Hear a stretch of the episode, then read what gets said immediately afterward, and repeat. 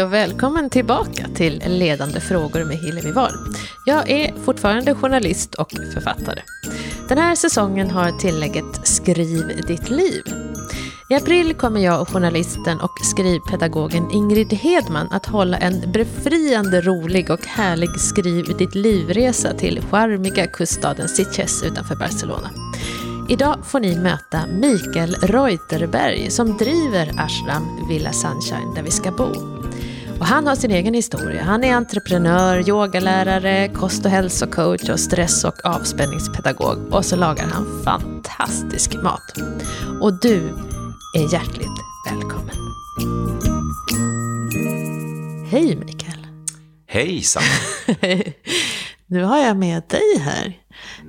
Um, vi sitter fortfarande hos Ingrid och ska prata om en skrivarresa som vi gör till Sitges. Mm. Men ska vi börja med att fråga vem du är? Ja, vem är jag? Eh, mycket har jag gjort i mitt liv. Jag är 50 år, eh, full fart, eh, entreprenör. Hälsa har alltid stått i fokus i mitt liv. Jag har bakgrund som skådespelare och regissör. Vilket jag kan ta uppdrag fortfarande som. Nu bland annat innan jul här så ska jag vara tomtenisse för en, eh, nere i Barcelona faktiskt. För jag åker ner nu, eh, nu innan jul och då fick jag mina gamla kontakter. Åh, kan du ställa upp? Vi behöver en tomtenisse som är skådespelare. Det är ett VIP-uppdrag, väldigt viktigt. Så då hoppade jag på det, men det är inte riktigt det jag gör eh, till vardags. Utan just nu så mm, håller jag på att starta upp mitt nya ställe. Jag hade ett retreatcenter utanför Barcelona i Sitges. Mm. Mellan 2008 till 2015, där jag sålde rörelsen. Mm. Till ett svenskt par som driver vidare. Eh, och eh, de har väl fokus på mer kanske på bed and breakfast tror jag. Och ibland kurser. Men nu ska jag starta upp ett nytt sånt här retreat center. Jag kallar det ett ashram. Mm. Och ett ashram är, det kommer ifrån hinduism-ordet sanskrit och betyder en plats där man eh, drar sig tillbaka och utvecklas. Ofta så sitter det en guru där och har en rätt eh, syn eller rätt väg om livet, hur man ska leva sitt liv. Men jag har tagit, mitt ashram heter Ashram Villa Sunshine. Mm. Be and create your own guru. Uh, för här är det ett ställe jag tänker att gästerna och de som kommer ner och håller kurs, uh, det är ett ställe där man kan fylla på batterierna och kanske bli inspirerad och hitta sin egen vägvisare, sin egen guru. Det känns viktigt för mig. Eh, att man inte kanske följer någon guru, utan du hittar din egen vägvisare och guru mm. med inspiration av andra. Och nu fick jag höra att du kommer ner och Ingrid har jag jobbat mm. med förut. Mm. Det ska bli så jättehärligt. För jag har verkligen allt från yogaresor, hälsoresor till skrivarresor till enskilda retreats till och på sommaren så är det bara folk som vill ligga och plaska i poolen och titta på och dricka glas vin och titta ut över utsikten. Så det är Huset är ett, ett levande hus och på höst, vinter och vår så är det kursverksamhet och hälsoretreats, skrivarresor och på sommaren är det ren uthyrning av huset som ett fantastiskt vackert medelhavshus. Mm, jag har sett bilder. Det ska bli så fantastiskt att komma dit. Mm. Men vad är din roll på den här skrivarresan som vi ska komma till? Min roll, jag är ju koordinator, jag som är den som driver själva det här stället. Mm. Och eh, det beror lite på vilka grupper jag har. Så här, men er grupp, då har ju ni kompetenta, du har ju din mm. bakgrund och Ingrid har sin. Och då kliver jag in mer i rollen som den som ansvarar för maten. Mm. Och även skapa, mellan sessionerna, skapa en härlig stämning för gästerna, att de känner sig välkomna. Mm. Eh, så jag designar maten utifrån era önskemål och jag bjuder på eh, medelhavsmat. Eh, med, och det är fokus mycket vegetariskt och veganskt, men man kan också få inslag av kött och fisk. Och det eh, brukar vara väldigt omtyckt. Jag älskar att jobba med dem alla, alla våra sinnen. Så ja, jag jobbar verkligen. med jag jobbar med smaken såklart, men jag jobbar också med utseendet. Och medelhavsmaten är ju väldigt fantastisk. Dels har du ju grönsaker som har växt i solsken, inte i i växthus. Mm. Så sm smakerna tycker jag, i, när du kommer ner över, är råvarorna är så fantastiskt goda. Det som jag saknar lite i Spanien är att när man går ut på restaurang så kan man bli lite besviken. Men däremot om du kommer och äter maten i mitt hus Ja. så brukar, jag menar, de, det som folk har sagt och folk kommer igen, det din mat är ju fantastisk och jag, och jag måste och jag längtar och bara se den och äta den. Så det, ja, men det, det vill jag ge er som kommer. Var kommer ditt matintresse ifrån? Mitt matintresse, det var ju jag, vi var lite bak och, bak, vad heter bakvända familjen hemma. Syrran spelade boll och jag var, spelade piano eller elorgel. Och eh, när hon stod och lagade mat så gick jag in och tittade på hon när hon eh, lagade mat. Och det, hon, min mamma var verkligen min inspiratör. Eh, jag är ju sådär, jag kan få, titta på ett eh, recept, ja, då förstår jag vad är, vad är twisten i det här receptet. Sen plock, brukar jag plocka bort det, för ett recept, om du öppnar en rece- receptbok så är det kanske 15 ingredienser. Jag brukar säga, det räcker med hälften. Ta bort hälften. Okej. Bara du hittar twisten. Vad är det som är twisten? Det är, det är alltid en, någonstans, när du bygger en maträtt så är det alltid en motsättning på något sätt. Det är sött och surt, det är salt och beskt eller vad det nu kan vara. Hitta den där twisten och även i färgerna. Det tror jag är min hemlighet. Och jag brukar ge lite tips också om man kommer ner på de här resorna. Så brukar jag alltid, åh, hur gör du det här? Så kan man få eh, lite tips om hur man enkelt kan göra riktigt god medelhavsmat. Wow. Men du, ehm, eh, det här med yoga och sånt som det Mm. har, kommer det finnas inslag av det eller? Ja, vi tänkte faktiskt, eh, det är ju också in, hur intresset är från de som kommer. Det brukar jag brukar alltid ha eh, det som en frivillig aktivitet. Och vi tänkte, jag satt och pratade med Ingrid om detta igår, att eftersom detta är en första gångsresa så skulle vi vilja bjuda på det här. Så jag bjuder på eh, två yogaklasser och en kvällsklass. Och då kvällsklassen tänkte jag att vi skulle köra lite disco-yoga. Åh, gud vad underbart. Och på morgonen så kör vi meditativ yoga, alltså väldigt lugn inkänsla. Så man behöver inte vara någon yogi, utan det är väldigt lugn, mjuk träning. Ett sätt att vakna. Eh, och sen på kvällen kör vi ett pass där vi, och helt frivilligt, där vi kör yogapass, lite uppvärmning och sen så släpper vi loss till härliga latinska rytmer eller vad vi nu hittar för musik. Och bara kom, fylla på flödet och energin. Jag har, går ju på någonting som heter basal kroppskännedom nu. Mm.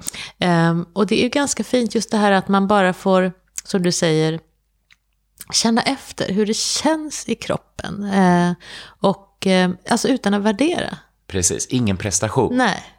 För vi hamnar lätt i prestationen. Och det är ju inte så konstigt, för vårt samhälle är ju liksom hela tiden prestera, prestera. Till, och det ska bli resultat. Och när jag gör min yoga så är det ingen prestation. Nej, och du utgår från dig själv.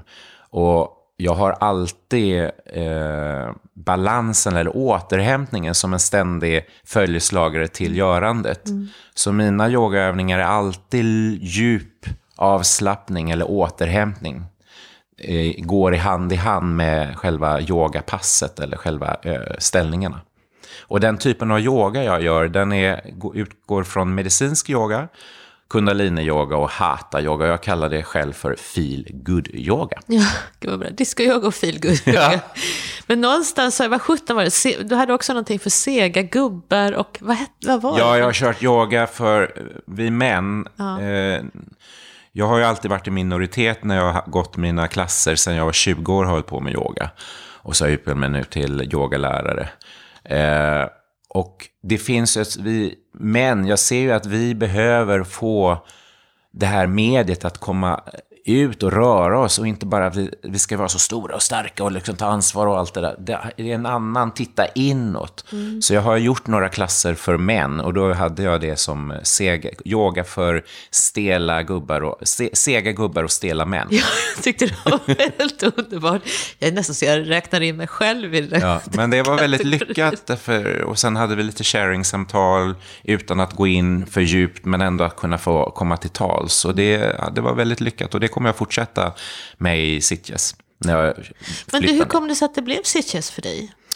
Från början? Eh, ja, det, det ha, handlar om att jag 2001 eh, hälsade på en kompis som jobbar på Palau de la Musica i Barcelona. hon var sångpedagog där. Så hon bjöd mig ner till Barcelona. Och jag var ledig, jag var som skådespelare då och var på eh, Dramaten bland annat och hade en liten lucka där så jag kunde åka ner. Och jag varit helt förälskad i den där staden. Jag varit, det finns ju någon sån, eh, jag brukar säga största skillnaden nu när jag har bott i Spanien, i 12 år har jag bott i Spanien. Och då bodde jag halvårsvis i Sverige och halvårsvis i Spanien. Men det som var största skillnaden tyckte jag med Sverige, det finns sån energi där nere. Mm. Det går långsammare och är mer energi. Medan i Sverige går det mindre energi och gå fortare. Så det är väl lite där, och den, den, där känslan blev jag förälskad i, den här lite långsammare, lite mer energifyllda eh, energin och tempot, att det inte gick så snabbt. Men jag tror att det har att göra med, det finns ju forskning om flow, hur man mm. kommer in i flow, vilket är väldigt skönt att komma i som författare till exempel, när man skriver. Um, och då ser man just det där som du pratar om, att man använder alla sina sinnen. Ja. Det finns två ställen där det finns extremt mycket flow. Det ena är um, extremsportare, som är väldigt närvarande, men det handlar också, de är ju väldigt mycket i naturen och det är mycket på liv och död. Men det är mycket balansen i kroppen, lukt, smak, eh, hur, hur låter vattenfallet? Eller, man använder närvaro. En otrolig mm. närvaro i nuet. Och det andra stället man ser extrem flow i, det är faktiskt på Montessori-förskolor. Mm. Som också använder alla sinnen. Så att just det som du pratar om, det är, det är ju vetenskapligt bevisat mm. att det faktiskt hjälper oss att komma in i ett flow. Så, ja, och det tror jag, de har ju lyckats lite med det där. Jag brukar säga en kombination om man skulle nu liksom klona en, liksom, därför jag älskar verkligen Sverige och det är liksom ordning och reda och allt det där. Och sen kan det vara lite lite väl löst, men en, en mix mellan den spanska kulturen och den svenska skulle absolut vara den absolut bästa, tycker jag. Men det är därför jag trivs att vara där nere och ta ner grupper. Jag jobbar med, de som jag bjuder ner till det här huset är framförallt svenskar som kommer ner och håller grupper. Eh, för det är ju mitt rätta element, jag känner dem, de känner liksom, vi, ja, det finns en trygghet i det. Och det är så härligt att se när de här grupperna kommer ner, hur de blommar upp och jag hörde på ert samtal innan, och det är verkligen så här när man kommer till det här huset så kanske man inte åker själv. Och, men efter några dagar så har det blivit, även om man kanske väljer att gå undan och behöver sin egen space, så blir man som en liten familj. För det är så väldigt tillåtande. Mm, skönt. Och det, jag tror att vi behöver det. Mm. Man behöver inte ingå, men man ingår ändå. För det är tillåtet att bara vara för sig själv, eller till, i sin lilla bubbla, eller att umgås också. Så det är väldigt, och det skapas en väldigt eh, skön atmosfär i det där. För det finns ju också möjlighet, huset ligger inte mitt inne i stan, utan det ligger en typ 15 minuter ner till den närmaste stranden. Så det ligger ju också i ett väldigt naturvackert område uppe på berget. På... Eh, på berget, ja, nu står du helt still här, för jag tänkte på Montserrat, det är ju inte det, är det heliga berget, utan det är Garaffberget som, är, som det här huset Just ligger på. Så det ligger ett, ett bostadsområde med väldigt lyxiga hus, och huset som så har ju, är också ett väldigt, folk kommer, gud kan man bo så här? Ja. ja, det kommer kunna bo så här när du kommer ner på resan. Ja, det är en eh, pool också där. Det är så mm. fint med utsikt över hela stan nästan. Ja. Kan man bada i den när vi kommer? Mm. April är absolut, jag brukar ha svenskar som är nere, de kommer ju året om och så fort de ser en pool så hoppar de i. Oavsett. Jag tror jag räcker upp. Oavsett eh, temperatur. Eh, Ja, du kan bada. Och jag skulle säga i poolen så kanske det är den tiden runt 17 grader. Jag tog simborgarmärken när det var 16 grader, 200 meter. Så. Dock är poolen liten. Den är en liten pool på 3 gånger 8 meter. Men det som är härligt i, i där, det, huset ligger i ett söderläge. Så även på vintern, jag brukar säga, jag sitter ute och äter lunch hela vintern. Det tror inte folk. Jo, det gör jag. Och så brukar jag sitta och titta när solen går ner på, nu är det inte så i april, men i november, december, januari, februari kan du se solen gå ner i Medelhavet. Men i april när den kommer, då går den bakom berget. Men det är så fantastiskt att sitta och titta på den där utsikten. Man blir direkt, det är, det är den bästa filmen, skulle jag säga. Bästa bion. Bara sitta ja. där. Underbart. Och så kan du sitta och just då äta lunchen i, i bara, inte bara mässingar, men du sitter i kortbyxor och därför det är vinden nord, om det är kallt så kommer den över berget och det är skyddat från, det är skyddat från eh, den kalla vinden som kommer eh, norröver. Finns det något sånt där litet kök eller någonting? Jag menar om man, man har kanske olika frukostvanor. Ingen aning. Eller Vi hur, kommer, ju- vi, hur ma, måltiden är ju en halvpension som kommer ingå i Mm. resan. Och eh, vi serverar en frukostbuffé. Eh, och sen så är det normalt, är det, nu vet jag inte, det måste jag prata med Ingrid hur vi lägger upp programmet. Det beror lite på era skriv, om det är kvälls, jag tror vi pratar om med middag. Eh, och så då är det fri lunch och då kan man alltid, för då i Spanien så äter man en stor lunch. Och då kan man ju traska ner till stan. Eller så finns det en liten möjlighet att, vara, eh, att laga enklare mat i köket. Eh, Så det kommer finnas ett, förvarings, ett kylskåp och ett förvaringsskåp för våra gäster. Eh, finns det svenskt kaffe? Svensk kaffe. Faktum är att, så här att vårt kaffe som vi har, som jag har hittat, eh, är... Alla får, åh gud, vilket gott kaffe, vad är det här?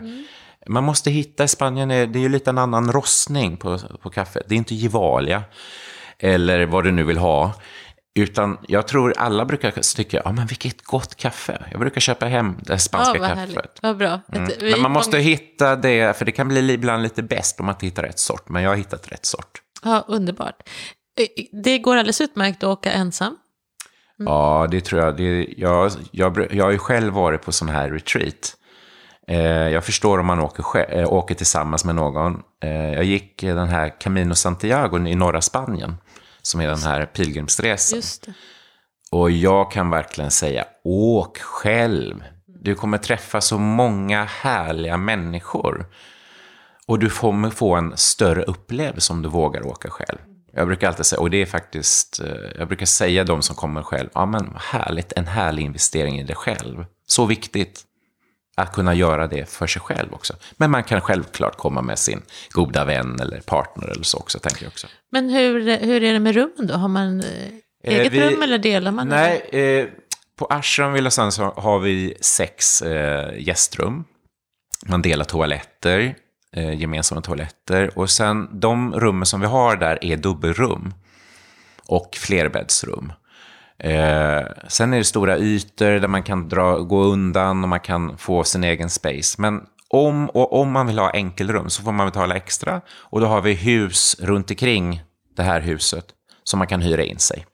Men vi kommer fylla framförallt dubbelrummen och flerbäddsrummen i huset. Eh, för att det är någonting som händer när man är på en sån här resa under ett antal dagar. En processen i gruppen.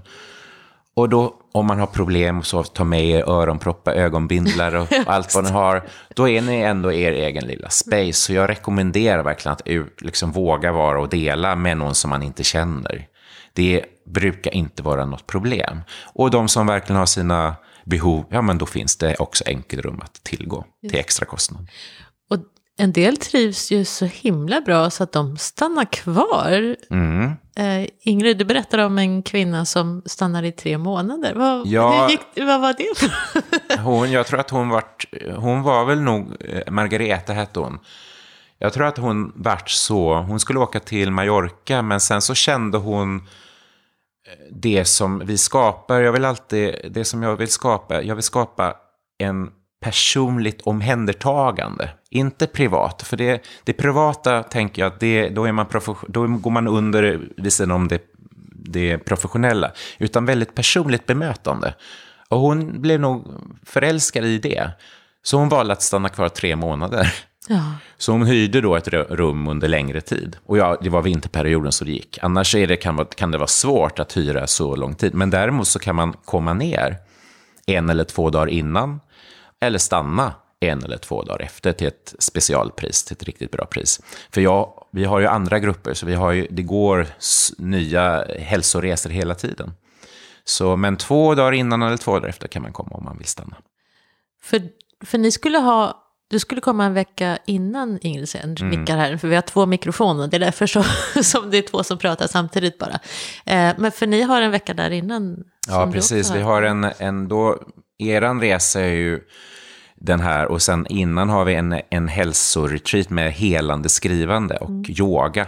Och då blir det ett fokus på ett annat, Mm. då är det mer hälsa och yoga och på ett annat sätt skulle jag säga. Så det är två olika koncept. Olika. Precis. Mm.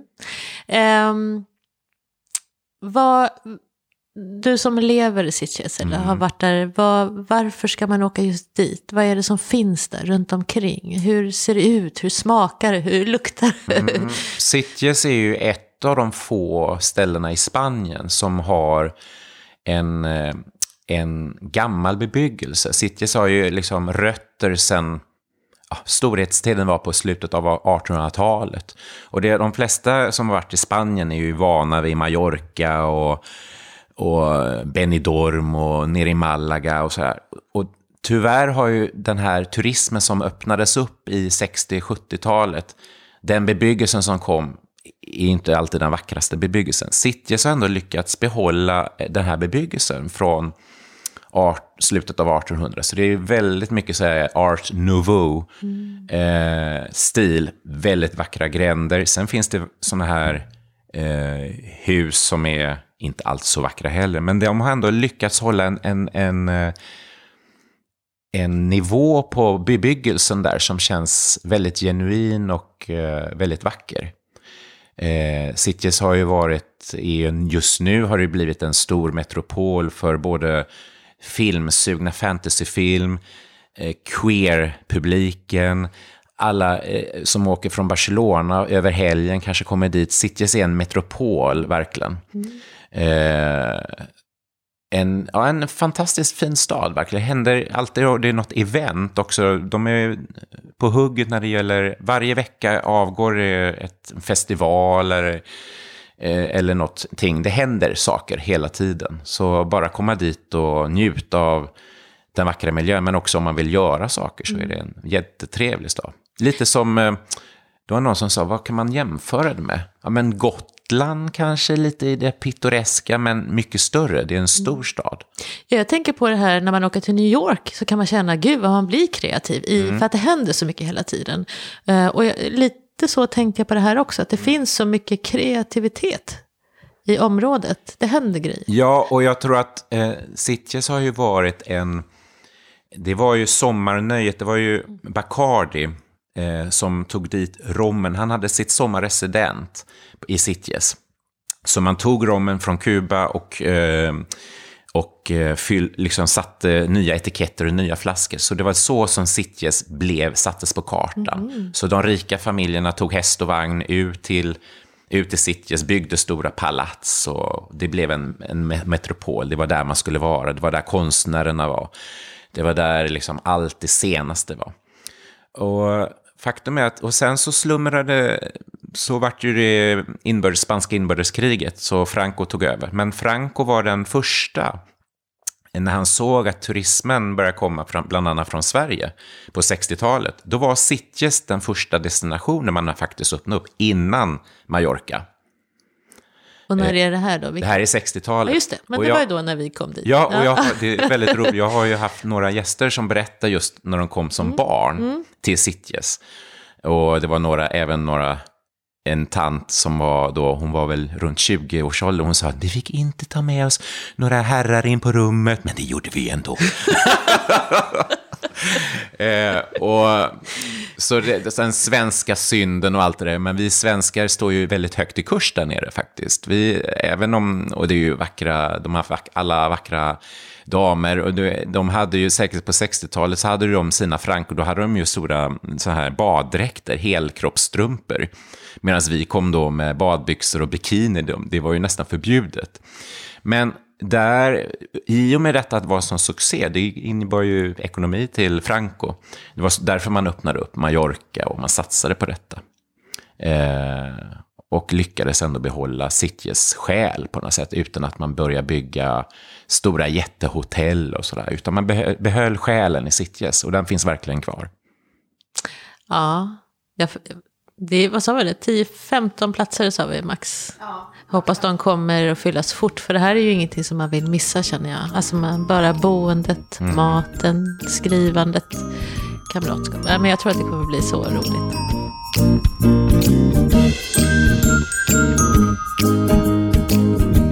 Tack Mikael Reuterberg. Det ska bli så roligt att möta alla skrivsugna deltagare i Sitges i april. Och vill du redan nu läsa mer om resan och boendet så finns all information på skrivarresor.se och heter Skriv ditt liv. Länken hittar ni i poddens beskrivning och den finns även på hemsidan på Facebook. Och om ni känner någon som behöver åka på en sån här Skriv ditt livresa eller vill åka själv, så dela gärna. Jag blir jätteglad om ni delar vidare. Och vill ni kontakta mig så finns jag alltid på hillevi.hillevi.nu. Och tack för att ni lyssnade.